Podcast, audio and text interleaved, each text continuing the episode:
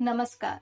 मेरा नाम प्रीति हनुमंडला है और मैं वापस आ गई हूँ एक और पॉडकास्ट के साथ। इस पॉडकास्ट में मैं मेरे माँ और पापा पर एक छोटी सी कविता सुनाने वाली हूँ। तो चलिए शुरू करते हैं। मेरी ज़िंदगी एक फूल की तरह है और इस फूल को खूबसूरत बनाते हैं मेरे माँ और पापा। पापा वो रंग है जिससे फूल खिल उठता है। माँ वो खुशबू है जिससे फूल महक उठता है।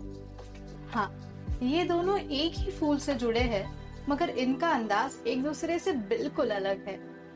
अगर माँ हिंदी है तो पापा इंग्लिश है। अगर माँ गूगल है तो पापा अखबार है। अगर माँ रात की टीवी सीरियल है तो पापा सुबह के न्यूज़ है। अगर माँ डेरी मिल्क है तो पापा विक्स की मीठी गोली है। अगर माँ अरिजीत सिंह के गीत है तो पापा मोहम्मद रफी के सुर है। बस इतना ही नहीं।